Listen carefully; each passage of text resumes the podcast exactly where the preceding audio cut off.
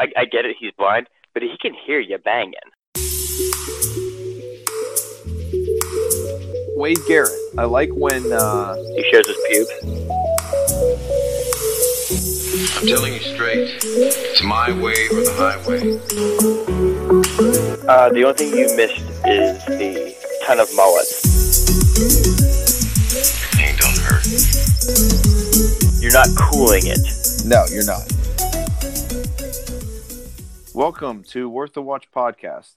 I'm your host, Ed Palella. With me, as always, Mike Kennedy. Hello, Mike. Hey, what's going on, Miho?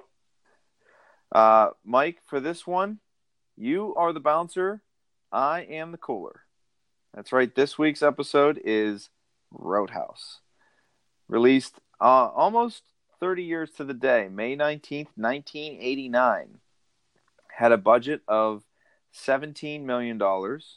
It only grossed $30 million uh, domestically, but worldwide it did make $87 million. And I was going to say this for later, but this, this is uh, important here. Criticism in the wake of the film's box, box office disappointment was directed at United Arts for marketing the film as a lighter and more comedic in order to attract female goers who enjoyed Patrick Swayze in Dirty Dancing. It is not anything along that line at all. No. Uh, this movie, if you look it up, and I had to laugh because the the source we look at had it as an action and a thriller. I wouldn't call this a thriller. Uh, I'd call it a really bad, poorly acted action movie. But um, what would you guess the Rotten Tomato score is for the critics, Mike? Um, like I say, I, I always look at IMDb, and it was like a six and a half, I think, around there somewhere. Correct, six and a half. Um, the way it sound, the way it, this movie, you know, you hear about it being like a, you know, like almost like a, a cult classic type following, almost type of a movie. I would say that though that it probably didn't do well, like fifty percent maybe. Thirty-eight percent. Idiots. The the audience score, though, where would you where would you place it? Uh, maybe they're at fifty percent then. 66. Okay. So it creeps up there. uh, this movie is exactly as you described, Mike. It is a cult classic. It is so bad it's good. And it's a fun movie if you take it for exactly what it is. But I'm going to get into this later about how this movie goes from being really fun to being kind of bizarre. So let's get into the cast. The lead character Patrick Swayze plays Dalton. We're going to get into Swayze's career and Swayze a little bit later. Uh, Kelly Lynch plays Doc. She was in Cocktail. She was in Virtuosity. She was in a movie called Curly Sue that came early 90s. I've seen it because Aaron likes the movie. It's kind of cute. It's about this little girl that gets adopted, but she's the she's the adoptive mother, I guess. Ben Gazzara plays Brad Wesley, a awesome bad guy. Really, only thing I remember him from is The Big Lebowski.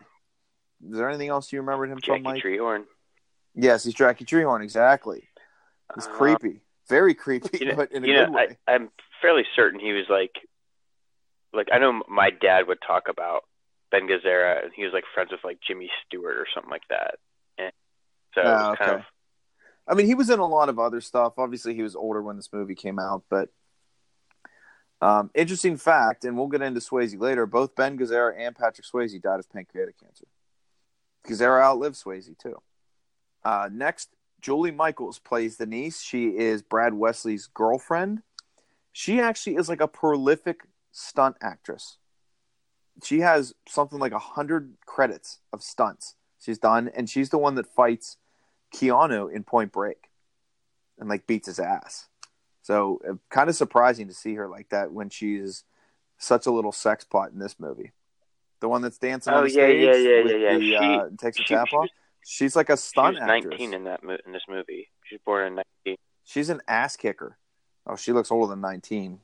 But in the 80s, everybody wanted to look like they were 35 or like 40 something. So that doesn't surprise me. Marshall R. Teague. Oh, sorry, I, mi- I missed one too. Marshall R. Teague plays Jimmy. He was in Armageddon. He's one of the astronaut captains. He was in The Rock. He's one of the Navy SEALs. He kind of does that kind of role across the board. hmm Jimmy's the main the main fighter, which we'll get into later. He really doesn't appear until much later in the movie. You get just drips of him. And then Sam Elliott plays Wade Garrett. He's been in about a million movies, but the ones I recognize him most from are We Were Soldiers, Tombstone, and then most recently he was nominated for Best Actor for Star Is Born.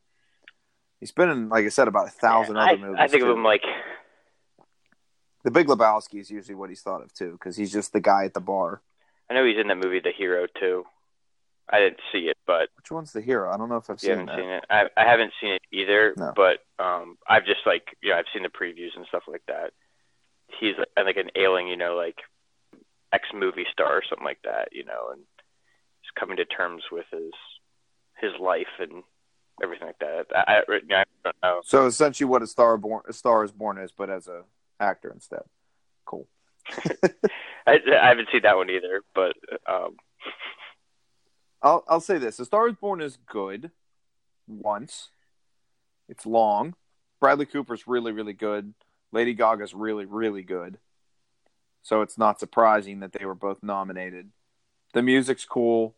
the The most popular song from it is good. It's actually not even my favorite song from it. it the some of the other songs Bradley Cooper does actually are really, re quite entertaining. So I don't know. It's it's long though. It's a good. I think it's like two plus hours. You got to bring a lunch for that one, but don't rush to see it if you haven't seen it. it's it's Anyway, back it's I on the back burner for me. And if you don't know the story, it's kind of tragic. Actually, it's very tragic. But back to Roadhouse, way more fun. Mhm. Uh, Mike, why don't you give us that movie synopsis on that? way more fun movie? Will do. Here you go. Dalton is a professional cooler hired by Frank Tillman to take over security at his bar, the Double Deuce, in Jasper, Missouri.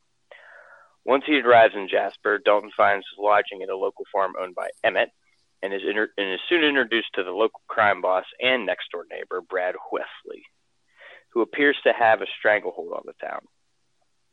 After one particularly violent night, Dalton is forced to uh, physically remove some of Wesley's henchmen and he suffers a knife wound. He uh, goes to the hospital where he meets his love interest, Dr. Elizabeth Clay. Wesley attempts to get Dalton to work for him. When Dalton declines, Wesley starts to begin an assault on all of Dalton's friends, including interfering with the liquor deliveries at the Double Deuce. Dalton's mentor and legendary cooler Wade Garrett arrives in town just in time to save Dalton's ass and defend the liquor shipment. That evening, the auto parts store owned by Red Webster, who is his love interest's uncle, is destroyed by Wesley.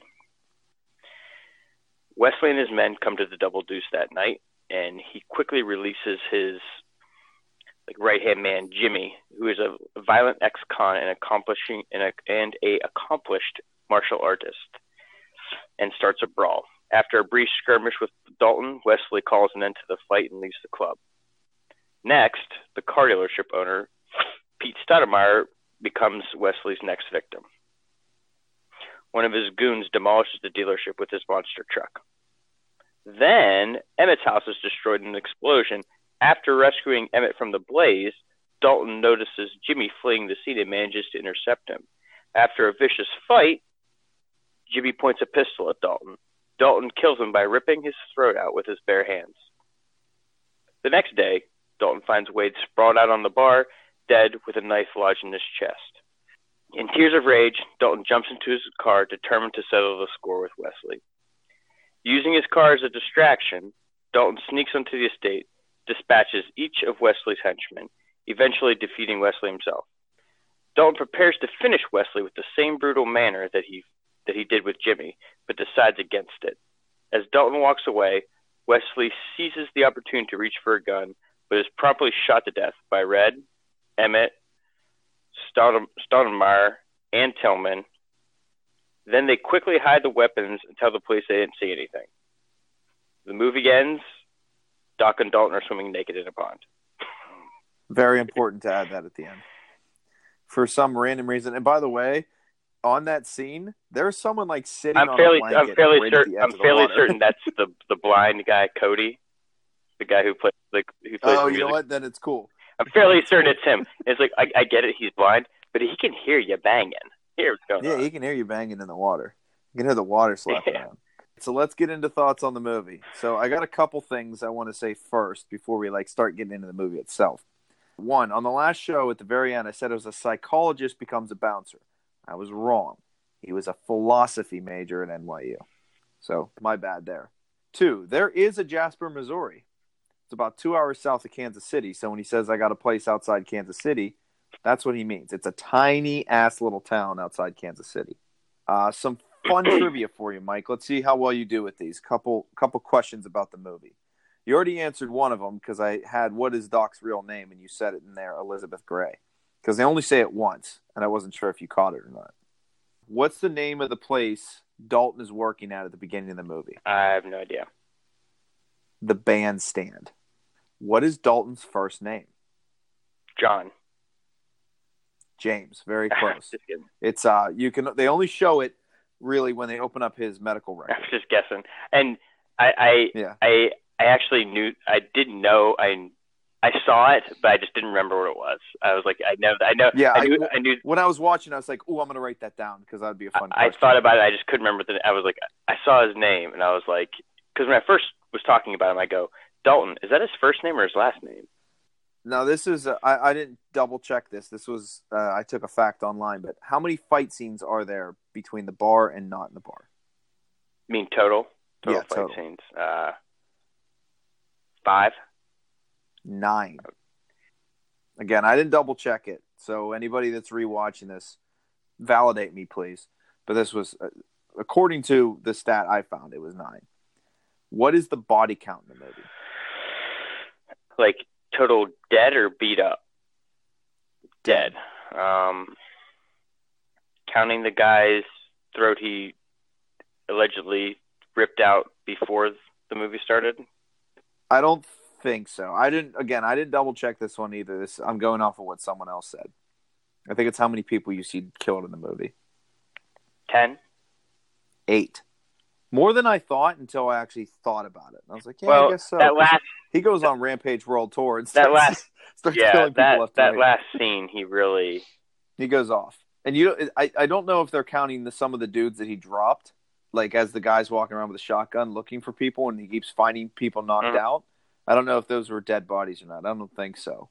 So, again, I have to go back and rewatch it. So whoever's rewatching this, either before or after you listen to this, someone go back and rewatch it and give me an actual fight count an actual body count and send it over to me. Tweet it at us at Worth the Watch PC.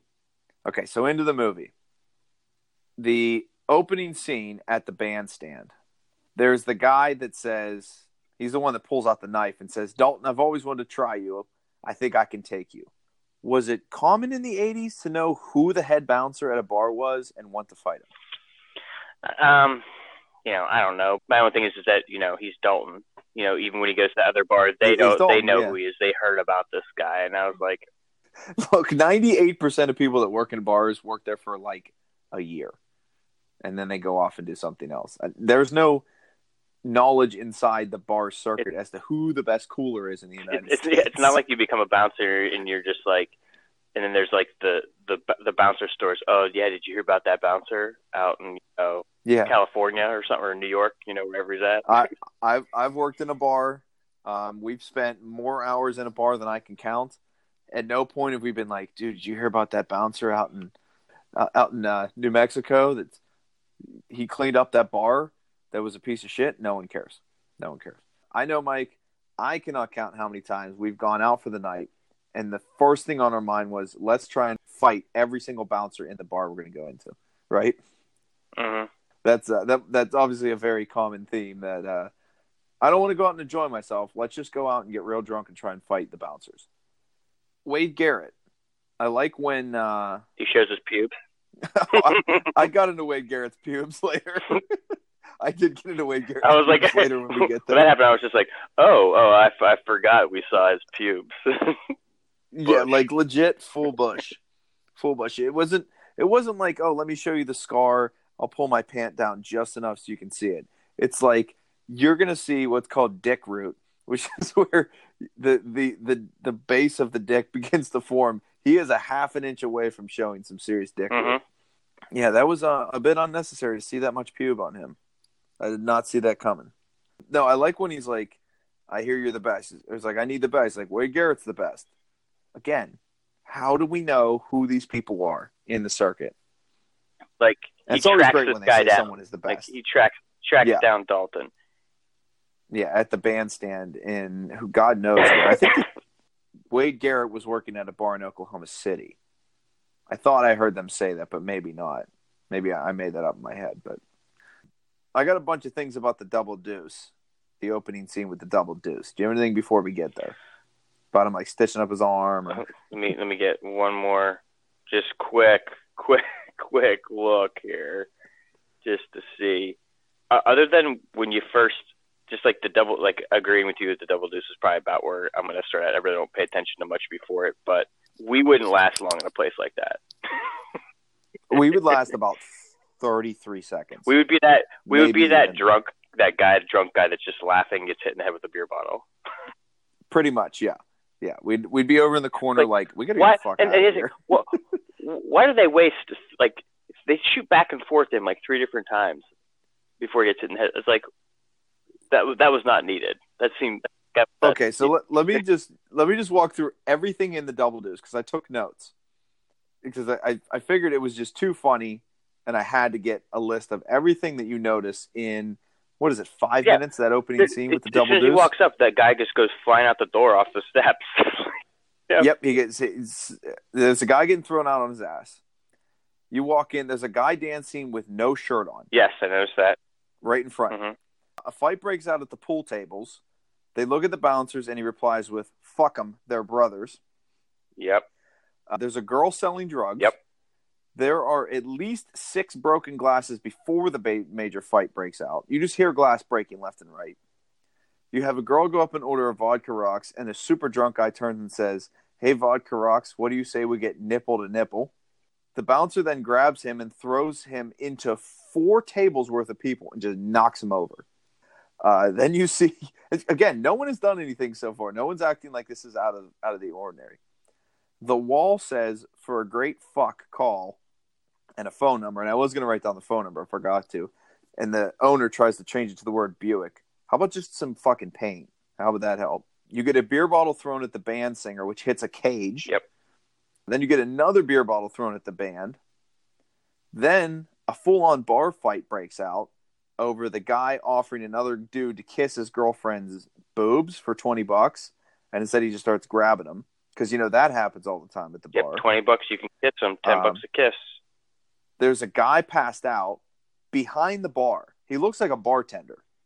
He might be a bartender and he's passed out on the bar. Not on the other side, like sitting at it. He's legit behind the bar and he's just laying on it.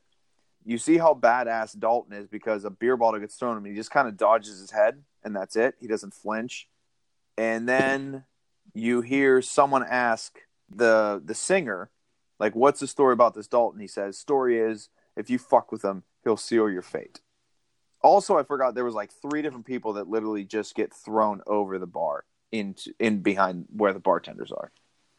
Did I miss anything from the double deuce?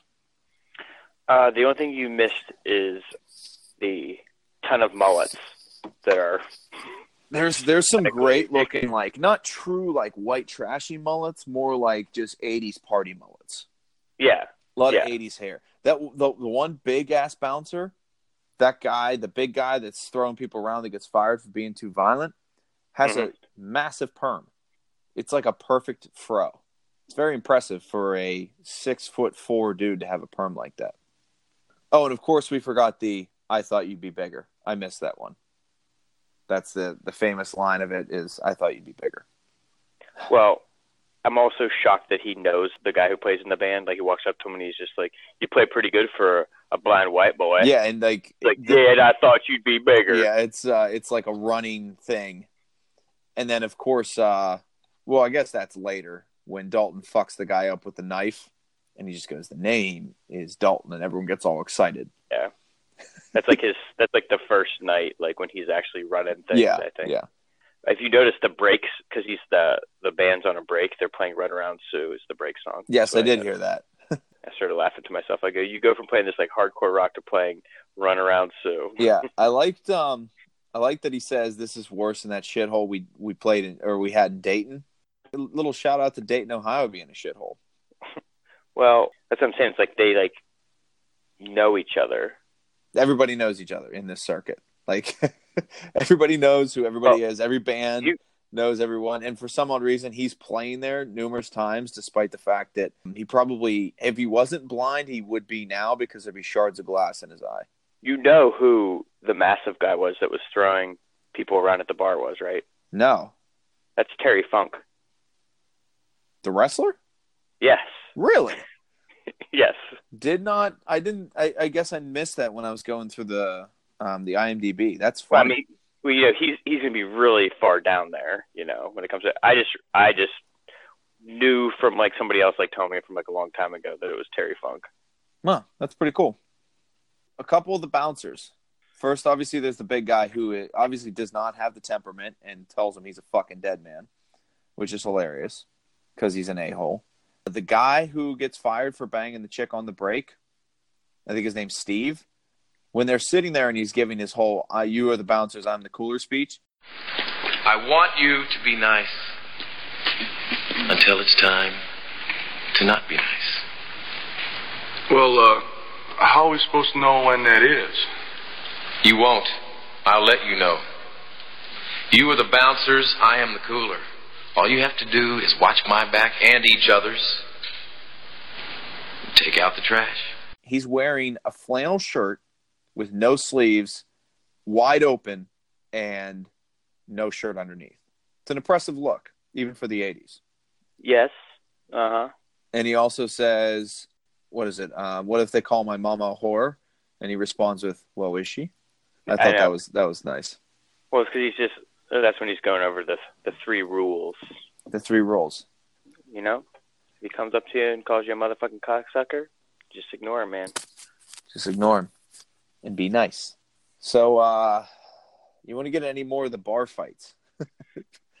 I guess early bar fights of the Double Deuce. I also just like how he picks the house that just so happens to be like across the pond from Brad Wesley, the bad guy. Of course, yeah. You just get to see like Brad Wesley and him that just like watching each other like half the time.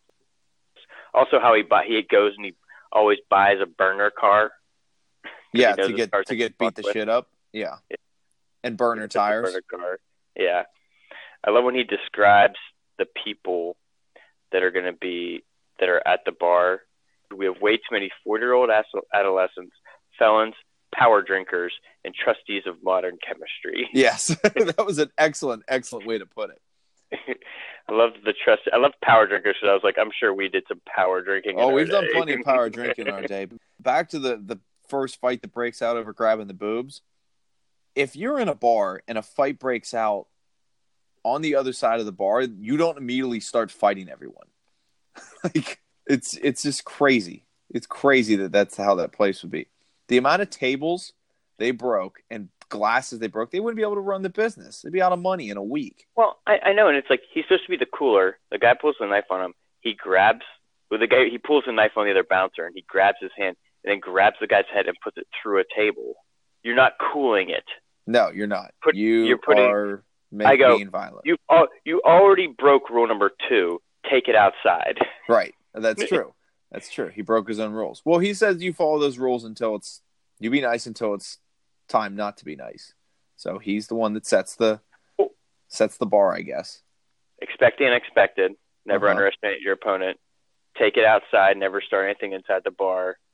You know, unless it's absolutely necessary. And you know, I guess it was kind of necessary, but was it necessary to put his head through a table? No, he Probably. probably could have put him in a chicken wing and walked him out with the knife, but He probably could have disarmed him. If he's this good of a cooler, he should have been able to disarm this drunk guy. Yeah. And I just be nice.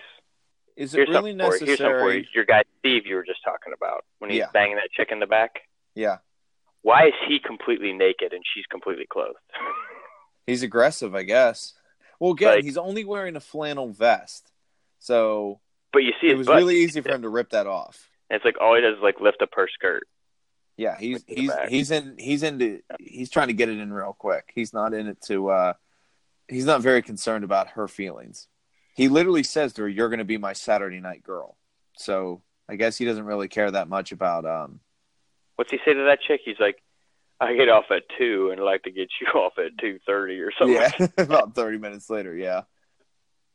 Let's move on to Dalton sleeping in the nude. The first gratuitous naked butt shot that we get in the movie is for some odd reason they have to show Patrick Swayze with no pants on and no underwear on. I know when she when she brings him like breakfast in the morning, just shows up at his house. I love how he goes, "How'd you find me?" She's like, "It wasn't that hard." Didn't explain That's it, just like Well, you know what? It's, it's fucking Jasper, Missouri. You know, yeah. The, she she was like, "I I checked every other building in in Jasper, Missouri, and you weren't I can in the other see. I can see your your your place from from the Double Deuce. yeah, I can see your naked butt from the double deuce. Also, whenever that night bef- before that, he's casually reading Legends of the Legends of the Fall Is that what he's reading? I couldn't Yeah. quite see what the name was. when uh when the big pool party breaks out at Yeah. Brad Wesley's house. You immediately see like all the guys that he just fired at the pool party. Yeah, and he's like smiling and laughing about it, and then all of a sudden he's like, "Oh wait, I shouldn't be smiling about this. I shouldn't be happy about this. People enjoying themselves." Boobs, butts, and bar fights. That's what this movie pretty much is.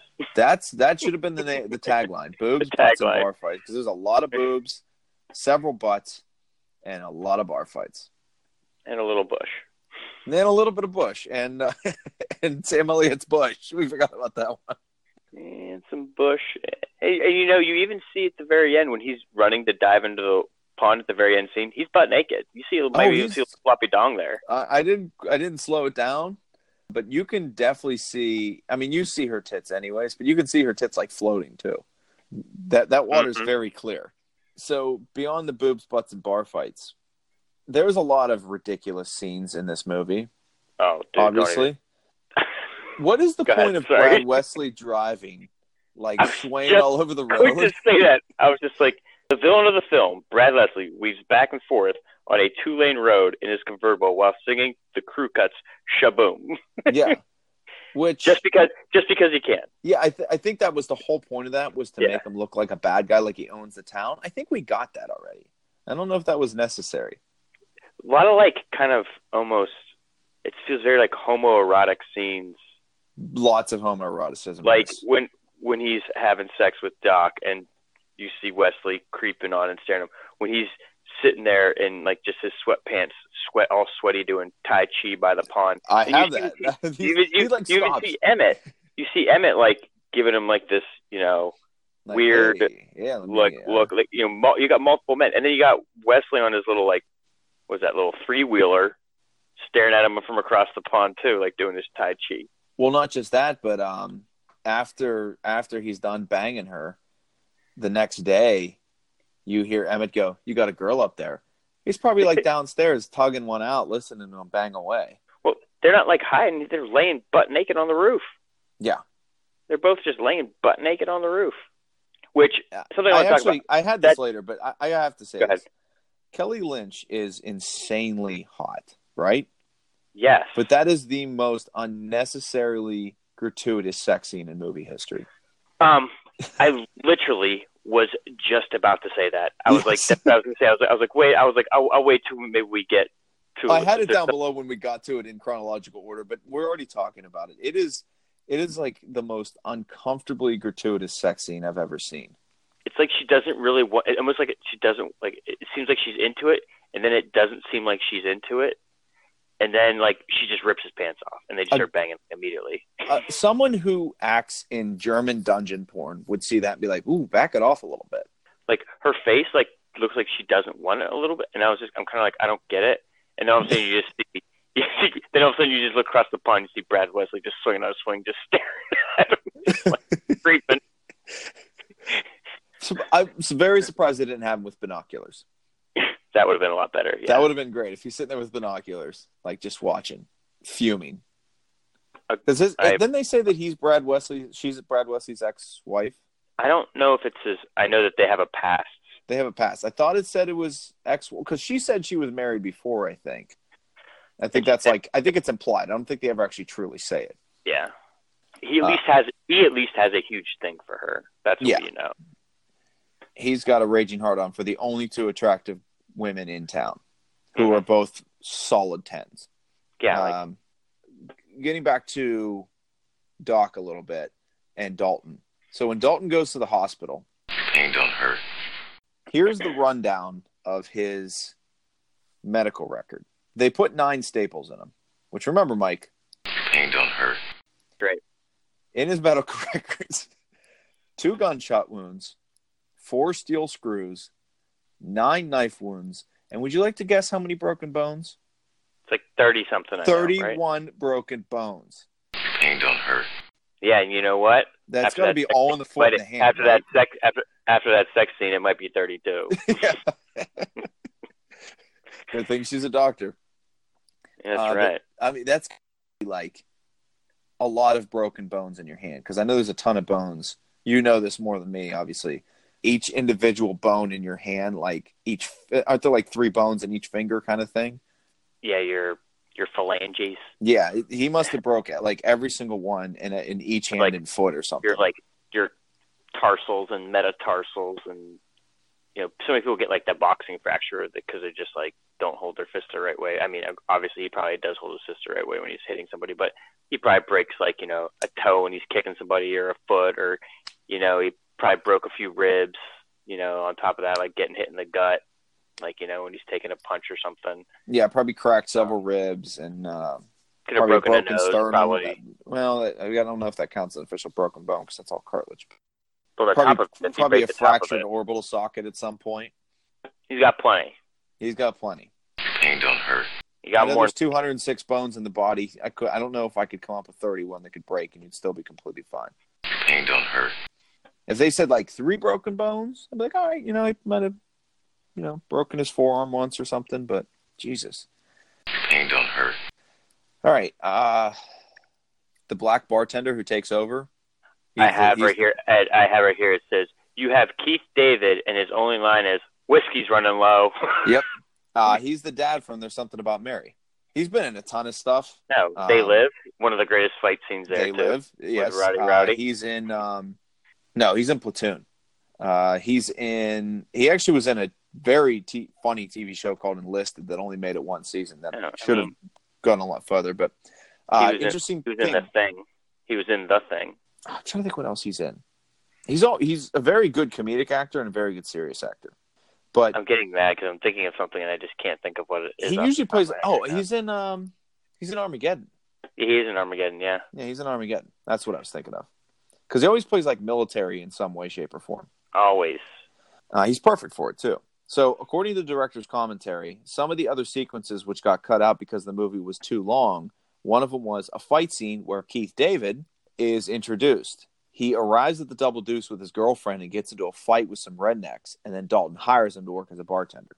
So I read somewhere, and I, I might have this in the. I have a lot of internet facts later, but one of them was the original cut of this movie is like three and a half hours long, and they had to cut a whole bunch of stuff out that might have explained a few things. But how many more bar, bar, bar fights do you think there were, or it would have been all like just philosophy with James Dalton?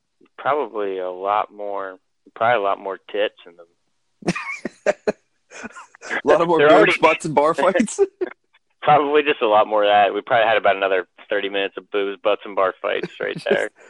you know what it probably would have been is a lot of like Brad Wesley being an asshole, and then he Um, would have like started doing like frickin' Pilates or something like that by the water. the sex scene would have been like Yeah. four, 43 minutes long and it just would have been brad wesley like back and forth shots of brad wesley and uh, emmett just rubbing one out listening and watching Yeah.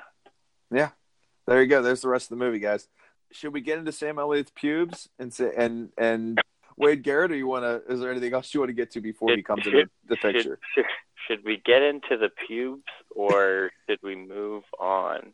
do we move on?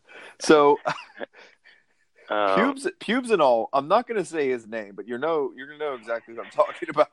Don't Uh, you I- see I- a a friend of ours who's heavily into the military becoming wade garrett someday? Doesn't he remind you of like him in like 25 years Oh, come on now. exactly but i mean does like, couldn't you see him becoming wade wade garrett Like uh, being like a cooler. Yeah, I could see him being becoming like a cooler who I mean I, he did bar he did bounce for a while just like this cool guy who show what made me think of it as soon as he showed up on the motorcycle with the canvas bag hanging off the back I'm like oh my god it's him in 20 years because he definitely wouldn't be one of the guys you'd be like, I thought you'd be bigger because he's a pretty big dude. yeah yeah well I'm not saying he's Dalton I'm saying he's Wade Garrett which Sam Elliott's a tall guy Sam Elliott's probably yo, like six two six three No, he he's a pretty he's a pretty tall guy. You are right about that. I was gonna say I think my favorite scene in the movie actually is when he when they first introduce Wade Garrett and Dalton together when they're the whole like liquor scene. I actually have that down as best scene but let's get that in a minute because Well, I I'm have just saying that too but Oh, you, okay, yeah, Yeah. I We'll- just we'll love too in the car. In the car, he's just like when he before he, he goes to introduce the girl. He's just like, "Where the fuck are we going now?" it's like this is all weird. I'm like, I was like, "What the heck did he say?" Like, dude, when he pulls up, he goes, "The double douche." yeah he doesn't say douche. He says douche. he does This guy, I go, this guy illiterate or something? Because then he's like, where the fuck are you get fuck are you? I, I don't even know how he says it. I'm just like, what? yeah he's uh, He's like, I got someone to meet. He's like, I got someone I want you to meet. He's like, uh oh. And then he, and then when the girl walks in, he goes, I fucking knew it. yeah we saw the chick. Sam Elliott's voice is up there with Morgan Freeman as some of the most recognizable, iconic voices in acting. Oh God, like you. you, you, you can have, you could be in a rest, in like a bar, and it's kind of quiet, and a movie's playing in the background you've never seen, and you could hear that voice, and you know who it is. Like you're not even Uh, paying attention, you're talking to someone else, and you're like, I think I hear Sam Elliott. I think I hear Morgan Freeman. Like the, it's so specific and so iconic. No, I hundred percent agree with you on that, and I also think that Wade Garrett in this this is like his prime. I think like he's he he's a good looking dude in this movie too. He's a very Even- good looking dude. in this Even movie. even though he's like he's playing you know you know not like clean shaven you know long hair, but good good looking dude. I was like Wade Garrett's a, this is like his prime. So, what do you think the chances are if Wade Garrett doesn't die? like every time I watched this movie, I was like, why didn't they kill Doc? And then they could have had Sam Elliott and Swayze going after him, and that would have been a little bit more believable them like working together to go and like fuck this whole house up. You know, like it would have been a little bit more believable that he could have gone through and done it. Because as much of a philosophy and my life and well, not my life, but like, oh, I'm so holistic and stuff that Dalton is. Wade Garrett's the exact opposite. You can tell he's a hound and a and a um, delinquent. And I also I wrote this down. The only time you see Dalton drinking is when Wade Garrett's out with was with him. It's the only time you ever hear him say it. Like when he's working, Mhm. he's oh, give me black coffee. He's like doing tai chi in the yard and all that stuff. But when Wade Garrett comes around, he's drinking, and it's because I think he trusts Wade Garrett has his back, so he doesn't have to be completely Johnny on the spot. Like he can he can be relaxed a little bit. Uh, if Dalton were a Mortal Kombat character, do you think the throat rip would be his finisher? I mean, obviously. Do you think the throat rip would really kill someone? I guess if you caught the the jugular vein, I, or the I jugular wonder. artery. You know, I know Steven Seagal did it. in a movie too. I remember being like, "Wow, that's totally a Roadhouse," and it was in like and Blade did it, but I mean, obviously he's a vampire, so he's got this you know superhuman superhuman strength or whatever. Yeah, I mean to get your I fingers feel, in I, and I grab feel like it's like probably like I I'm very very certain one of those strong men could rip my throat out fairly easily. I'm sure like you know you see these people who are able to like it's it's probably possible. It's not very feasible though, because wouldn't you just like punch him in the throat? You know, I, I watched Taken enough times that I just wanted Taken and even the, the new uh the newer Mission Impossible. Lots of throat punches in that one fight. Lots of so throat punches in it. lots of throat punches in it. Makes Hey, it's a good way to throat. stun somebody. You know, you Well, can punch I him in the arm, or you can punch him in the throat. You can one's got better impact. You can kill a guy, you know, by punching him in the throat. Sure, you So- damage but- the the wind thing, they stop breathing, I guess. But isn't it just like a ripping it out is essentially like a tracheotomy? But I think you- they'd have to bleed out, right? Well, it's like when you're ripping the throat out, you're essentially you do rip the throat, and you're probably you know there's you have like your sternocleidomastoid the muscles right there, but then it has you have your arteries right there, your jugular and stuff like that. yeah, that. jugular, yeah. Get rip, might might get ripped up too. So this movie is really fun until after the fight scene with Jimmy. Do you agree? it's like fun, and then there's that. The first, I mean, the first fight scene, the fight scene in the bar, not the not the throat rip one. Because it starts to get a little. They're like trying to get him to. Well, because like after that fight scene, I'm trying to There's remember the fight exact- scene with Jimmy in the bar, and then after that is when like the monster truck happens.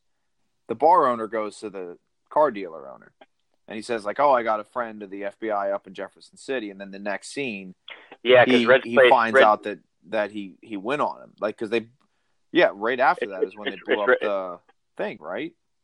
It's well, it go, I go. It's right after he pretty much we see Elliott Bush. Literally, the next night is Red's place is on fire. Then they come to the bar and fight. Yeah, And which which for the first which I like which I like to add. What sh- who shows up? The that his freaking whole building is on fire. There's like old school like 1950s fire trucks like show up. An ambulance shows up. No cops. Where are the cops in this entire movie? I am convinced in this movie. You want to say thoughts on the movie right now? Go that the it. only way the only way cops show up in this town is if guns are used. Because guns are used at the very end, and that's the only time a freaking cop shows up and does anything Well, I don't know if this exists. you can you can pull knives out. You can blow up in houses and blow up businesses, and you can take a fucking gravedigger monster truck and run over shit. No one shows up. No cop. no one shows up, and then there's guns at the end, and it's like, oh hey, we're here. No. Yeah, we're here. You know what? If Wesley says he owns the cops, he probably told the cops to show up too. That might be part of it. So here's the thing, and this is getting a little bit technical, so maybe we can file this under I know it's a movie, but I know a lot of smaller towns. This is going on now. I don't know if this is going on in the 80s. A lot of smaller towns can't afford to have a police force themselves, so they rely on the state police. So it takes forever if the police are called because they have to cover a vast area and essentially all they're doing is writing tickets on the highway. So that that might be why is that the building blows up, but the nearest cop is 43 miles away. But they have a fire station. But they have a fire station and a hospital. Yes, And They have cops. hospital. they have cops there. They even say they one, have right? cops there. Well, they even say that they just I say own he the police owns the cops. yeah. He owns the police Yeah. that's what he talks about the whole like, you know, FBI thing and everything like that. Yeah, so maybe that's the thing is he like calls the cops like, "Hey, don't respond to a monster truck running over the business." Well, and, and Like- let, let, let, let's discuss that after the whole fire happens and you have that, that bar fight with Jimmy, everything like that that happens. You, you he goes in there, he orders a drink. Pretty much, they like look at Dalton for like the okay. He's like, yeah, he can have a drink.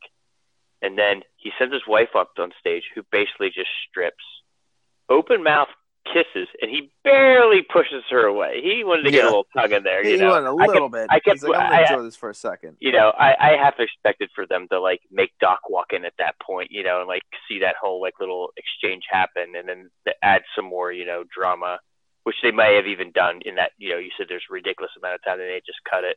You know, and he also he doesn't do one of his things. Be nice. He walks up to walk. He could have taken her off the stage, walked him back over to Wesley, maybe left the bar, and that would have been it. But he Yeah. looks right at him. He goes, "If you're gonna have a pet, keep it on a leash." Yep, he loses And he his goes- temper. And he looks at me. He's like, "That's right." And he's just like, "Jimmy." And then Jimmy walks over with his pool stick. Pool. I love that uh, he walks down, drinks the beer, and smashes it, and then walks over, like you said, with a pool stick. and just starts like swinging it around like he's freaking like Donatello. Yeah. and then and then and then like Swayze's like, "Yeah, go ahead, guys, beat him up." Yeah. Then Yeah. and then so he beats them up, and then he he fucking pool vaults. He does the pool vault over the Yes. fat guy with the pool cue onto the stage. With it does like a flip thingy, and I'm just like, okay, that pool cue, no, like that that that that, that would have never. No, I was like, Yeah, talk about. I know it's a movie, but that that one part of that scene right there really really gets to me. dude. I know it's a movie, but can cover the entire movie. yeah, we probably should just cut. I know it's a movie, but out just because it's. I know it's a movie, but Roadhouse. yeah, I literally have written. I know it's a movie, but and I said, Jesus Christ, where do I begin? Well, here's so here's let's let's just do all the. I know it's a movie, but right now. let, let let me let me ask you this Ed, real quick. All right, you know how everybody's like in the whole movie is like, I want a piece of you, Dalton. Like I think I could take you. Yes. You know, like everybody wants to like everyone wants to fight him. Is is there anybody in the world, you know, famous whoever, that you've just really wanted to fight them? You think you wanted to fight them and beat their ass? no, because they'd kick the living Everybody. shit out of me and break my could- nose at the no, first if you punch. could if you could pick somebody, I'm not saying you have to pick somebody tough. Like you know, I would have picked. You know, who I grew up with when I kid. I wanted to pick fucking Danny LaRusso. I would have whooped that kid's ass. Like they make him out to be this the champion, but he's a little he's a little wuss. I would have whooped his ass. Oh, you know who it was for me? I think one of the dudes from the Three Ninjas. I think Rocky. I think I wanted to fight Rocky because we were Rocky the same age. the oldest one, and then you had Tum Tum fight. and You don't have to worry about Tum Tum. He's probably got type two diabetes right now. oh, who's the other one? um, have like, I'm I'm on it. Hold on. I don't know why I can't think of it. You know, Colt. it's ridiculous. Colt. I think his his he's got like he has like a regular name. The other one's like Rocky and Tum Tum, Colt. I mean, it's uh, and then like I mean a horse. I like how the uh their their grandfather in the movie. I know I know his name Victor Wong. I only Yeah. only because he's in other movies. But like I don't think he has a name. I think they just call him Grandpa in the whole thing. They do. His name's I, according to IMDb, they call him Grandpa. Oh, you looked it up. Nice. That's how I knew Colt. I went and looked. I just said, Oh. I'm, not gonna I'm not gonna fight it. I'm gonna go look. Al- also, So I'll say wh- while you're thinking more. I know it's a movie, but when does a bouncer turn into a fucking Navy SEAL and like Right. run around the house knocking all these people out and sneaking around like that? Most bouncers I know are not They don't- exactly like discreet. no, they know They're how to remove a drunk person from a bar. Yes, They don't That- know how to remove, you know, remove someone's throat. now you're a freaking like in the movie Ninja Assassin and nobody can see you. Yep. like, like what is, what's going on here? Something else is like all these things in town are like every little establishment are just like kind of you know old like diners, little like shithole bars. Nothing's like really nice. And when they pull up to that scene of the car dealership, is it like the nicest car dealership? How big is that window? Like it's the nicest car dealer. It's a nicer car dealership than I've ever seen. Maybe like it's one of the nicest ones I've I've seen. Not just back that. Uh, you you have to notice it because I when I read it, I thought about it. There's no roof on that car dealership. yeah, I'm That's sure why they- he's able to run through it without Yeah. the roof collapsing on. him. There's no roof on it. you want to talk about I know it's a movie, but a guy destroys a car dealership by driving a monster truck through it. Let me repeat this for you, Ed, so you don't think it. A guy destroys a car dealership by driving a monster truck through it. Yes, I I go. know it's a movie. This, ha- this happens in a movie. It still does not get a police response. there are how many people there, like watching this happen? Yeah, know? it was like an event. It was people were like cheering it because It's people like, want to how much- Brad Wesley. how much money is he paying the Jasper PD to have them ignore the like millions of dollars of damage that he's causing? Plus, this dumbass is destroying all these businesses that he's collecting ten percent off of. So how's he going to make his money? That's an excellent point. I had to laugh when he said J.C. Penney's coming here because of me, and now J.C. Penney's defunct. Seven Eleven too, or something like that. I like, think he said sort 7-Eleven. I brought the mall, and he's like J.C. Penney's is coming here, which they were a big deal in the '80s. I have to, you know, it's it's all relative, but just funny now, 30 years later, it's like, oh yeah, they're they're gonna go under. Can we talk about how awful the fat guy is? What's his name? Tink, Tink, Tinker. Something. He's so bad. Yeah. Okay. A, a polar bear fell on me. Well, He's you so always have like worthless. they, they, you know, both good guys. They, they both have the the fat guys. You know, the fat Gotta a fat guy. fat, and then the fat guy who like, but like he like beats up a lot of people, like the little fat tinker guy. Like, oh, like he beats up a lot of the bouncers and stuff like that. I'm always like shocked. I'm like, They should have had him fight the fat guy. They should have had those two fight each other. That would have been fun. Like a one-on-one fight between the two of them. I also get mad too is whenever Dalton does do the throat rip, and Doc like kind of like gets all mad and flips out. It's like, did you not see the gun pointed at him? Like he had a gun pointed at him, like ready to kill him. And who knows, he might have killed you later, and then killed Emmett. You know, just to kill all of you. And so he kills him first. And Well, he like, told him he mad. fucked guys. He used to fuck guys like him in prison. Yeah, and He was just defending his butthole. I don't doubt that at all. Also, at the very beginning, what's that one line the big freaking guy says? I probably have it. Oh, I think calls him he- when he throws him out the front door. He's like, "Get out of here, peckerhead." something. I can't remember, but I probably have it under my favorite lines. I can wait. I can. I can wait for that section. I've got I've got several best lines. So But I mean, like right. you- when he raids Wesley's place, like he, I'm convinced. This is my little like theory for this movie is that you know how like the guy, sh- you know, all the townspeople show up at the end and shoot Wesley. I'm convinced Dalton like you see him speed off and you think he just goes and starts doing this. All well, how do other all the other people know to show up? You know, like they don't know that Garrett's They- dead.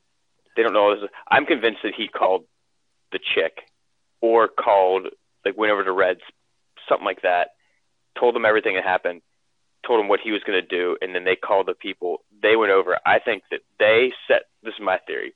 They they actually rigged the car up to run Uh, out the thing. Wow! for him While he was sneaking up on the house because while he was in. and then he ninjaed in. By that time, he went in there. You know, had his five. He's probably like, you know, after that car goes and blow, you know, does whatever. Give me five, ten minutes, then come in. You know, if I don't have Send everybody it, yeah. figured out, you know, you guys, will you guys will have maybe the numbers will be better or whatever. Like I figured, like maybe they worked together a little bit more than anybody knew about. Than they actually showed. And you know what? That again could have been in the extra scenes. All right. Anything else before we get into our favorites? Um, a lot to complain about this movie because it is. It, it's not awful. It's awesome. Can I talk just- about the sol- the sol- the the spear throw? That's a solid spear throw for Brad Wesley. Yeah.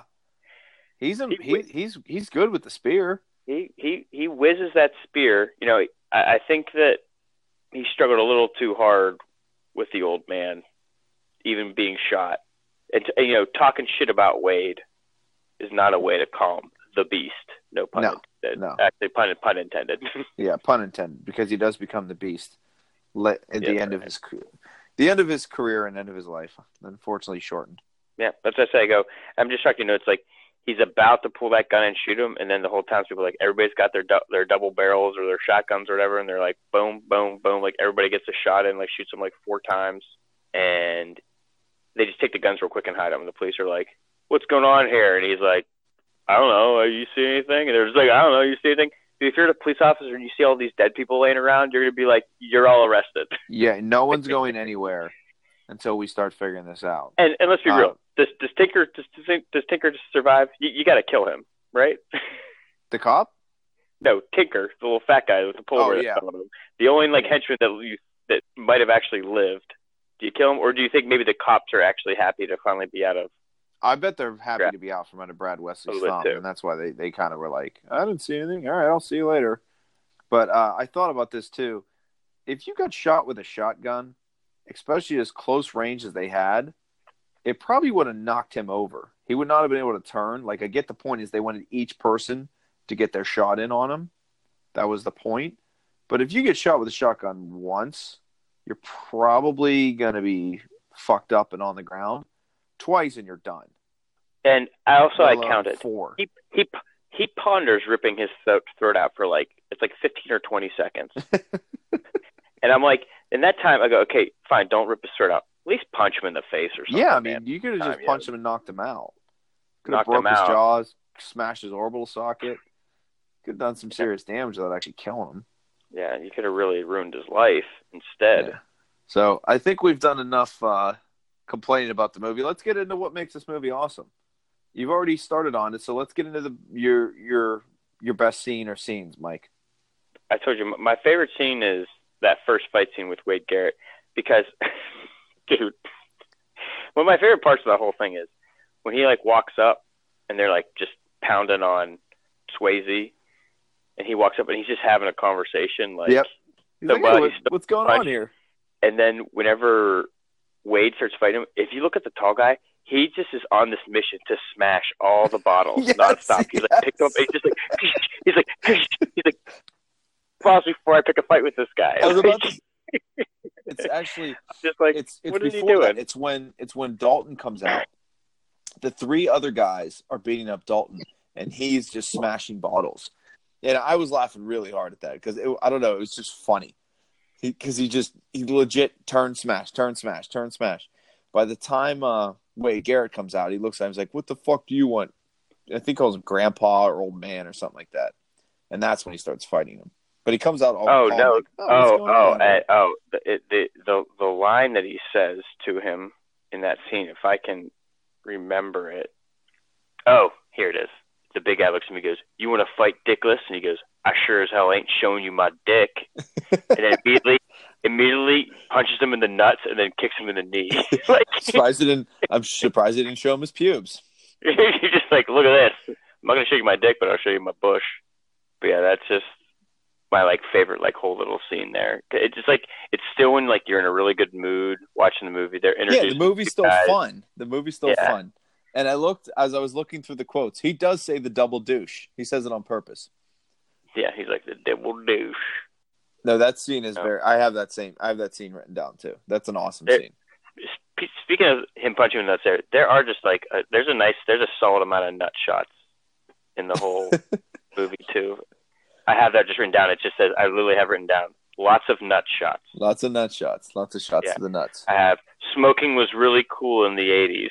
Yes, it was very cool in the '80s. Oh, I've written down. If you look at how Dalton dresses, he's just ready for a fight. He's got like those like all his pants are a little extra baggy. Yep. And he's ready for the kicks and stuff like that. He's got to make sure he got the. He can get the legs up. Yeah. I have. uh I had it in the opening scene at the Double Deuce, the one I went through, because I Yeah. just kept laughing as things got more and more outrageous, and it's it's like it's so absurd, it's funny. No, it's I I agree. That is a that's probably I would say maybe my second favorite. You know, would be my second favorite scene Yeah, right there. between those two, those are definitely the best scenes in the movie. So uh, let's get into the best lines, Mike. There's a lot of them in this one. Do you, Yeah. you want? Why don't you go first? Mine are at least in chronological order. I, order, I think. And mine might be pretty close to that too. So we'll see if you have any different ones. Let me find yeah, best lines. You know, I get off at two, but I'd like to get you off about a half hour after. Yeah, good one. Good Uh, solid pickup line. I heard you had balls big enough to come in a dump truck, but you don't look like much to me. he's like, opinions vary. That is a good line. I, that is a good one. I forgot to write that one Like- down. it's like, do you think they mean that just the pure mass of his balls requires a dump truck to to move it, or do you really think he's talking about your balls are just so big that it can produce that much? Oh, you need that's, a, dump that's a good point. I think either one, it just means you're you got big balls. Yeah, you got big balls. when you go going over the three rules, and he says, "What if what if they call my mother a whore?" And he's like, "Is she?" Yes. You know, obviously, I just threw in pain don't hurt. Pain don't hurt. Of course. Nope. Nobody ever wins a fight. That girl has entirely too much brains to have an ass like that. I'm literally writing that one down as we speak because I forgot to write it down. He goes, Doc, I can get all the sleep I need when I'm dead. I'm like, I've used that line before. Yes, yes, we we've definitely used that one many times. I love the scene too when it's it kind of. I'm just gonna give it a little bit of a setup for it. Is whenever Red's place blows up and uh, what's his name, the guy who owns the car dealership, like he's like, you got insurance, Yeah. don't you? I'll help you out. And then when his place gets run over by this by the uh, the truck, Red looks at the guy and he goes, "You got insurance, don't you?" Like Yep. pretty much just getting right back. I just like, that's a good one. Totally got him right back. I used to fuck guys like you in prison. Yep. I see you found my trophy room. Only thing missing is your ass. And then polar bear fell on me. Oh God, I hate that. I hate that fat fuck. He's such an asshole. That that So- whole scene's ridiculous. He literally had like probably that was like te- at least ten seconds to move out of the way of this stuffed polar bear. I wish the claws would have like he impaled him. And he it. just, he's useless. So I have a lot of those. Uh, I also have story is if you fuck with him, he will seal your fate. You are the bouncers. I am the cooler. The name is Dalton, and you already had all the other ones. But the, probably the most iconic line from the whole movie is "Pain don't hurt." Pain don't hurt. Yeah. I feel like that's the one that you hear the most. I mean, there's a lot of them from this movie, obviously, but "Pain Don't Hurt" is probably the one that the, the one that you you you would hear the most. Pain don't hurt. So, who are your favorite character characters, Mike? I put down uh, Wade Garrett and Brad Wesley. I'll say Wade Garrett, Wade Garrett's pubes, and then a bonus point for Kelly Lynch's naked body. They're they're they're their own person. They're Wade, their own person in this movie. Wade Garrett's Bush is his own character. So uh, let's take a little. Now that we're done with the pubes, let's take a little time to talk about Patrick Swayze. Swayze has kind of an interesting career because, like, he does The Outsiders, he does Red Dawn, and then he does Dirty Dancing, which is very non like his other movies. Like, he had these action movies, but he decided to do Dirty Dancing. He does Roadhouse, and then he does Point Break and kind of comes back to what he had. It's just, and then he does Ghost.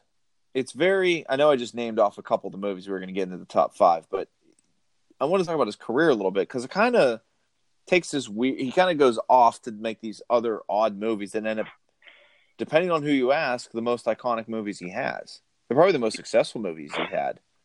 He's essentially, I think, his character pretty much from Roadhouse turns into his character from Point Break, Bodhi.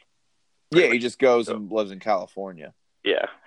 So why don't we why don't we do our top five before I ruin any more of it? What's what's your Patrick Swayze top five? Top five. I have Roadhouse, Point Break, Red Dawn, Donnie Darko. And if I was going to stick with movies, it'd be Black Dog. But I, I threw in the SNL Chippendales dancer skip.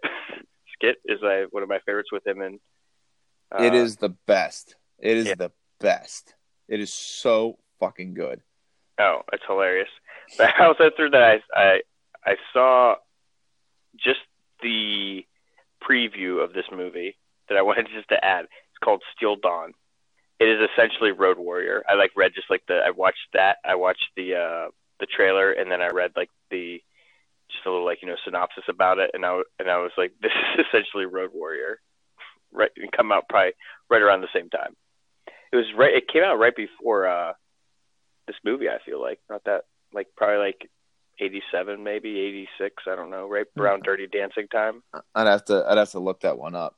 But he had some of his early work, like you said, Outsiders, Red Dawn, Young Blood, uh, where he's the um, I think he's Rob Lowe's brother in Young Blood. Then he did there's Dirty Dancing and Ghost are kind of towards the bottom. Ghost he tried to be funny, and I was I was gonna put some of those like movie. The problem is, you know, it's like I think I've seen Ghost once, and then maybe parts of it like two or two times, maybe on. I've TV seen back in the parts of it several times, and all of it never. It's, it's Like I don't think I've I've, ever watched the whole thing. I, I'd say I've seen some. I've seen me some Black Dog though. I've never seen Black Dog. No, he's a trucker, baby. Oh, that one I might have to add to the list to, to watch Oh yeah. someday. But Oh, he he's a he's a trucker. Meatloaf's trying to catch him. he's like- random. that's what I, that's what I really remember. He's a trucker. He's like supposed to like try to like move some precious cargo, and Meatloaf wants to like hijack his cargo. And I think I think there and there's some other guy in it, like some country singer. I can't. Remember. Is that from like the mid '90s or something? Um, pr- probably mid late nineties. Yeah. Yeah, when Meatloaf tried acting for a little bit, that in Yeah. Fight Club. So, but his them. most his best are Roadhouse and that SNL skit, the Chippendale skit, is so good. Oh yeah. It's just obviously Chris Farley is what makes it really good, but Swayze does a fantastic job of holding a straight face the entire time. I can't believe like he I would have just been dying. Absolutely dying. We miss you, Swayze. I didn't put the beast on there. I know that uh, a couple of our friends are big were big fans of that show and unfortunately he died right after the first season. It's when he he was sick during the taping and decided he wanted to finish the first season and the show never went on, but suppose he was very good. So I will take their word for it. Additional movie nuances, or I know it's a movie, but I feel like we kind of went through all that, right? yeah. I was actually just starting to look through See if there's anything right else we now. missed. Um, do you think Brad Wesley is actually like helicopter rich? Like you know, the town's Jasper, Missouri, and he's taking ten Yeah. percent from the businesses there. How many Which- businesses he be really be taken from? So what's know, what's ten, what is he making like forty three thousand dollars a year off of t- make, getting ten percent of everybody? No, it's exactly. It's like he he asks for five thousand dollars up front. This is talking about Dalton, and five hundred dollars a night each time he works. How is this guy affording? You afford you know afford to pay him? I don't know how many nights he's working, but you figure if he's running the bar pretty much. He's going to be working, you know, five six nights a week or something like that, maybe. Yeah. So according to Wikipedia, Jasper, Missouri has a population of 941 people. So essentially, a thousand people. He must be getting money some other shady way. Like Probably see the- selling drugs. he must be pushing the drugs too and stuff like that that's going on. And Yeah. that you see, he must, you know, like you said, all the liquor goes through him too. So he must be. He has to have a lot of other side hustles going on. I'm sure. And he's probably not just in Jasper, he's probably sprawled out around the area. All right. Anything else till we get to internet facts? Because I got a lot to get through. Um, no, that's it. Go ahead. Okay. So, number one, Red Webster's name in real life is Red West. He goes by Red. I think it's funny. Next, according to Kelly Lynch, whenever Bill Murray sees her sex scene with Patrick Swayze on television, he calls her husband Mitch Glazer to tease him about it every single time. Appar- I'm, I'm going to piggyback on that. Apparently, it's not just Bill Murray. It's Bill Murray or any of his brothers. Well, so I looked up Mitch Glazer. Mitch Glazer is in the movie Scrooged. He's one of the party goers. It when he is spying on his brother with the ghost, the ghost of Christmas present. Yeah. Uh, so if you guys listen to our podcast from when did we post that? December of Scrooged, and while you're at it, watch the movie and you'll see him in there. Next, Patrick Swayze was trained by kickboxing champion and action star Benny, and I'm gonna say this wrong, Urquidez, who also has a small cameo in the film. I don't know where he is in the film. He's probably in the bar, one of the people fighting. But according to Sam Yeah. Elliott, Yeah. Okay. so there you go. according to Sam Elliott, all the action, all the actors did their own stunts. They were trained by Benny. You could call him Benny the Jet, which is funny. Urquidez, a holder of nine black belts in nine different disciplines. Urquidez believed so much in Patrick Swayze's abilities that he suggested to him he should become a competitive kickboxer. So you go, Swayze. However, next, due to a knee injury he sustained during filming, Patrick Swayze turned down the roles of Gabriel Cash in Tango and Cash and Mike Harrigan in Predator 2. He chose to make Ghost as a follow up instead, and it was because it was less physically strenuous. And then it ended up being a blessing in disguise because Ghost ended up being a big hit and received critical acclaim. I don't know if it's a blessing in disguise or not, because I'm guessing it would. Cash is Kurt Russell's role, right? Yeah, yeah, he's yeah. I had to think about it. Yeah, so instead of it being Stallone and Kurt Russell, it would have been Stallone and Patrick Swayze. I feel like it's a different movie, and maybe Predator Two is actually any good because Predator Two sucks. Yeah, I don't me. hate it, but I don't hate it, but I don't think it's that great either. Yeah, I'm I'm not a fan. It- obviously, the original Predator is so good; it's it's hard to have a follow up. Patrick Swayze once commented that during production he was not sure he would live through the making of the movie. I guess it was that hard on him, not just the knee injury, but overall. Patrick Swayze wrote one song called "Cliff's Edge" and sang two for the movie soundtrack: "Cliff's Edge" and "Raising Heaven in Hell Tonight." I, I didn't get a chance to look them up and listen to them, but I recommend it. I'm sure they're awesome. They might not be She's Like the Wind, but I'm sure they're good. Sam Elliott claimed that this is what he's the most recognized for, which is kind of surprising, being he's been in so many things. Mine would be Tombstone or We Were Soldiers, like we said at the beginning. The main singer of the band, Jeff Haley, or Healy, uh, was actually blind and has been playing the guitar since he was three. He's been blind since he was 18 months old.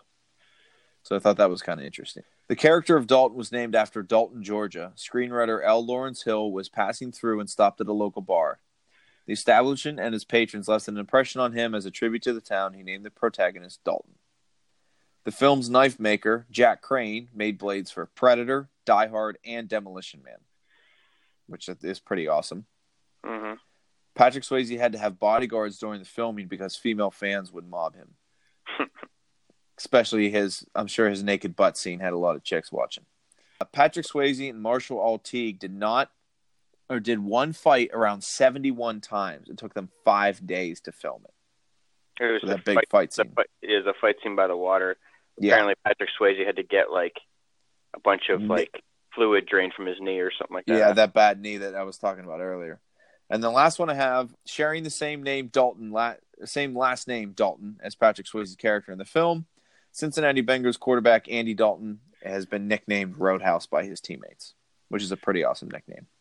Do you have any more internet facts that I might have missed? Patrick Swayze referred to his hair in the movie as the bane of his existence. he, hated, he hated his mullet. So Um, feathered, so beautifully feathered. Two and a half ounces of fluid drained from his left knee. Whew, that's a lot. You were talking about how Red West, Red West, who played Red Webster, um, he actually went to high school with Elvis. That's Um, cool. He was a member of the Memphis Mafia. Whoa, that's Yep. news. He, like I said, was a songwriter who acted in some of Elvis's movies and um, also worked as a stunt stuntman. Who is it? Oh, John Doe, who was the bartender that got count um, stealing money in the movie. They called him Chicken Chicken Dick. um, he was the founder and bass player of the band X. I don't know that band. I don't know the band, yeah, either. Uh, that's You know who he looks like? Uncle Rico. I thought he looked a little bit like uh, Bill Paxton too. Had a little Bill Paxton. I thought Bill. I Paxton could see a little that Bill Paxton, but he kind of he looked like a younger version of Uncle Rico from Napoleon Dynamite. Just random thought. Lynch spent a month learning how to sew stitches, only for her to be given a staple gun on set. so she was pretty pissed off that she wasted her time because she spent like a month in the emergency room, like learning how to do all that stuff. And I was like, mm, that sucks. Oh, I don't think you said the uh, how the NYPD uses the scene from the movie. No, I did not see that. Oh yeah, that. the NYPD uses a scene from the movie as part of the retraining course. It's the scene with the three rules with the be nice. I hope it works. It sh- it's shown to police officers. This started after it was reported that cops were falling asleep during the lectures. Yeah, I So can see that. that a little, that a little this. And then the other one was just I already talked about how um he was reading Legends, uh, Jim Harrison's Legends of the Falls. Bruh, the movie came out what three years after that, maybe ninety two. 94. 94. Ninety four. Okay, so five years after that. That's all I got. All right. So on to the best part, the last part. What do you think, Mike? Should we do Where Are They Now first, or who should be in the remake? Um, go ahead and do Where Are They Now? Okay, so for Doc, despite the passionate sex, Doc decided Dalton wasn't right for her after he killed another guy by ripping out his throat. She moved to Chicago to work in a large hospital. She dated Bears quarterback Jim McMahon for a year before meeting Dr. Doug Ross. Dr. Doug Ross is George Clooney's character from ER. Uh, they are married and have five daughters who are all supermodels. Dalton stays on as the cooler at the Double Deuce until the previous mentioned ripping out of another person's throat in a massive bar fight. The investigation was taken over by the FBI. The floodgates opened, and the other people he killed from Wesley's gang are linked to Dalton. He is currently in year 19 of his 25 year prison sentence and likely will make parole when he gets before the board next year. He can't help himself. He just keeps ripping throats. Stop ripping throat. So I I just have to get back real quick to the opening where they're talking about Dalton and like ripped a guy's throat clean out. And like shows it. That guy's nah, no. And then of course they have to get back around to it. Yeah, he can't help himself. She He- um, He he got that taste of blood. well, you know, once you once you got a taste, It's like a man eating shark, right? that's right, to get that blood in the water, Dalton ta- Dal- Dalton can taste it. makes He wants it. crazy. Let's do a remake. We know there's an upcoming remake. We're going to pretend that's not there. We know that there was a second Roadhouse. We're going to pretend that's not there either. We're going to make a, a remake based off of this one. So why don't you start with who's going to play our main character, Dalton? Dalton, uh, I, you know, threw a few names out there. Charlie Hu- Hunnam, is that his name? He's the guy Is from Sons, the- Sons, Sons of Anarchy. Yeah, yeah. Well, he was just he was, he was just in the King Arthur movie where he was fighting a lot, and he's been in a couple movies where he's been like fighting. So he doesn't necessarily have to be. A couple other honorable mentions I threw in there. He was just the first one that popped to mind. I thought like somebody maybe a little more rugged when I was thinking about this was Sure. uh, like a Chris Hemsworth or Jason Momoa, even maybe. Yeah, yeah. I, I, They're both- that's they're both- You know what? Hemsworth and Momoa are almost too big, though. Well, that's a, well. I'm saying they're they're playing big part. You know him from Thor. Chris Hemsworth really isn't that big. He only beefs up. He beefs up for that role. I'm sure you know, like anybody else, you could like shrink down a little bit. Okay. I was looking at people that were that age, and I just couldn't find someone that I liked. It has to be someone that looks tough too. Like I was Yeah. like, you pick like Channing Tatum, but I was like, you need ah. someone that can really throw down, though. like that that was my thing. He didn't. I was like Channing Tatum just doesn't. I mean, granted, who'd have thought Patrick Swayze could really throw down either? I'm trying to even think what have been the good action movies that haven't been superheroes in the last couple of years. John Wick. Yeah, Actually- Keanu's way too actually- old though. Actually, actually put him down as a person that could could have been uh, Wade Garrett. Well, I have I have a good Wade Garrett. I think you're gonna I figured it. I just was just like, oh, I thought he could be a good Wade Garrett. Not too, a just- bad pick though. Not a bad pick. If you're gonna pick someone who can fight real well, you know. Yeah. So for Doc, I thought about this, and then you needed like a really good looking, younger, like semi younger, like thirty ish year old, and I came up with Brooklyn Decker. She's acted in a couple things. I think she could do it. What's her name again? And- I only got the first name. Brooklyn Decker. Okay. She used to be an SI model. She was in um, a couple different TV shows. She was in Battleship, the movie. She's she's actually kind of funny Uh, as an I know. actress. I know. I know who you're talking about. Yeah. You said Battleship. Yeah. It's not like Kelly Lynch was uh, an award-winning actress before this, anyway. So, so give us our give us our bad guy, Mike. All right. I think I got some pretty good choices here for bad guy. I picked two people to choose from. I picked Michael Keaton or Mel Gibson. Yeah, I kind of like Keaton. I I like well, I had Mel Gibson first, and then I thought of I was just like you know just looking through actors around like that like late fifties, early sixties age, and I was like Michael Keaton came up, and I was like you know I like him better. Yeah, I like Keaton. He's good in um, Spider-Man: Homecoming. He's a bad guy because you never Yeah. really see him play a bad guy. You usually see him play, you know, he's known as Batman or Multiplicity, um, that kind of guy, or even um, uh, Night Shift, like kind of that goofy, funny guy. And when he he's good as a bad guy though. He's kind of got a crazy look in his eyes too. That's what I'm saying. Like he has that. Like I don't know if you ever seen the movie Birdman. Yeah, I have. Yeah, like he's he's kind of like he's kind of a, a difference between like he's like a bad guy, good guy in that one. You can't really like Yeah, he's kind of all over the place. he was he was the bad guy in that new RoboCop movie.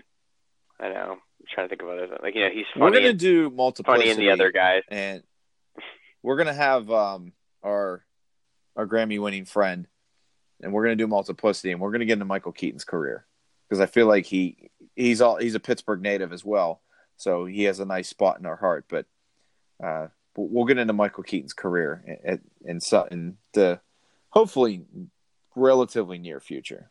It's going to be a scheduling issue. We'll get that figured out. But all right, our last guy, Wade Garrett. So I thought about it, and I came up with John Claude Van Damme. You need fifties and can fight. I couldn't. I can. I can go with that. Uh, Keanu's a good pick too. He even has the long hair. That's kind of made me think of it. Yeah, but I, I like JCVD for it. I think he'd be the the right guy to come in. I concur. I think John Claude Van Damme would do a fine part in that role. He is probably he's probably close to sixty now. Um, yeah, I bet he's pushing that. He might be a little older than, uh, although Wade Garrett looked like he was sixty when the movie was made. That's that's true.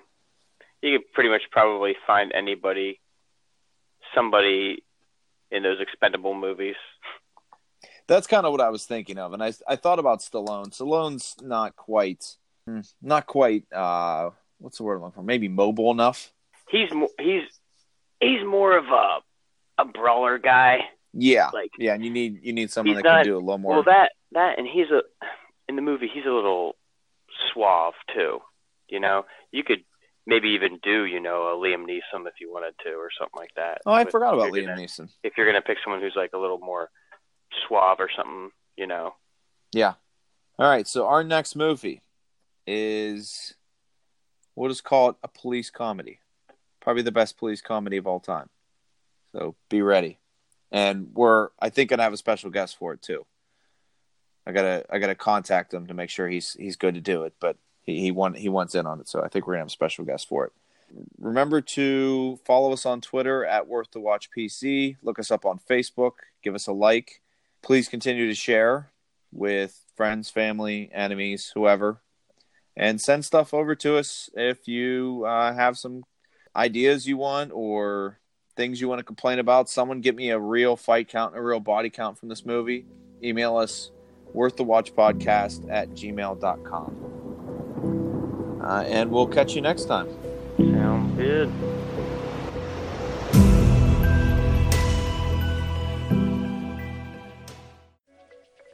Welcome to the Worth the Watch podcast. While there are plenty of movie review podcasts out there, our goal is not to be that. This is supposed to be a fun look back at movies from our past that we have enjoyed.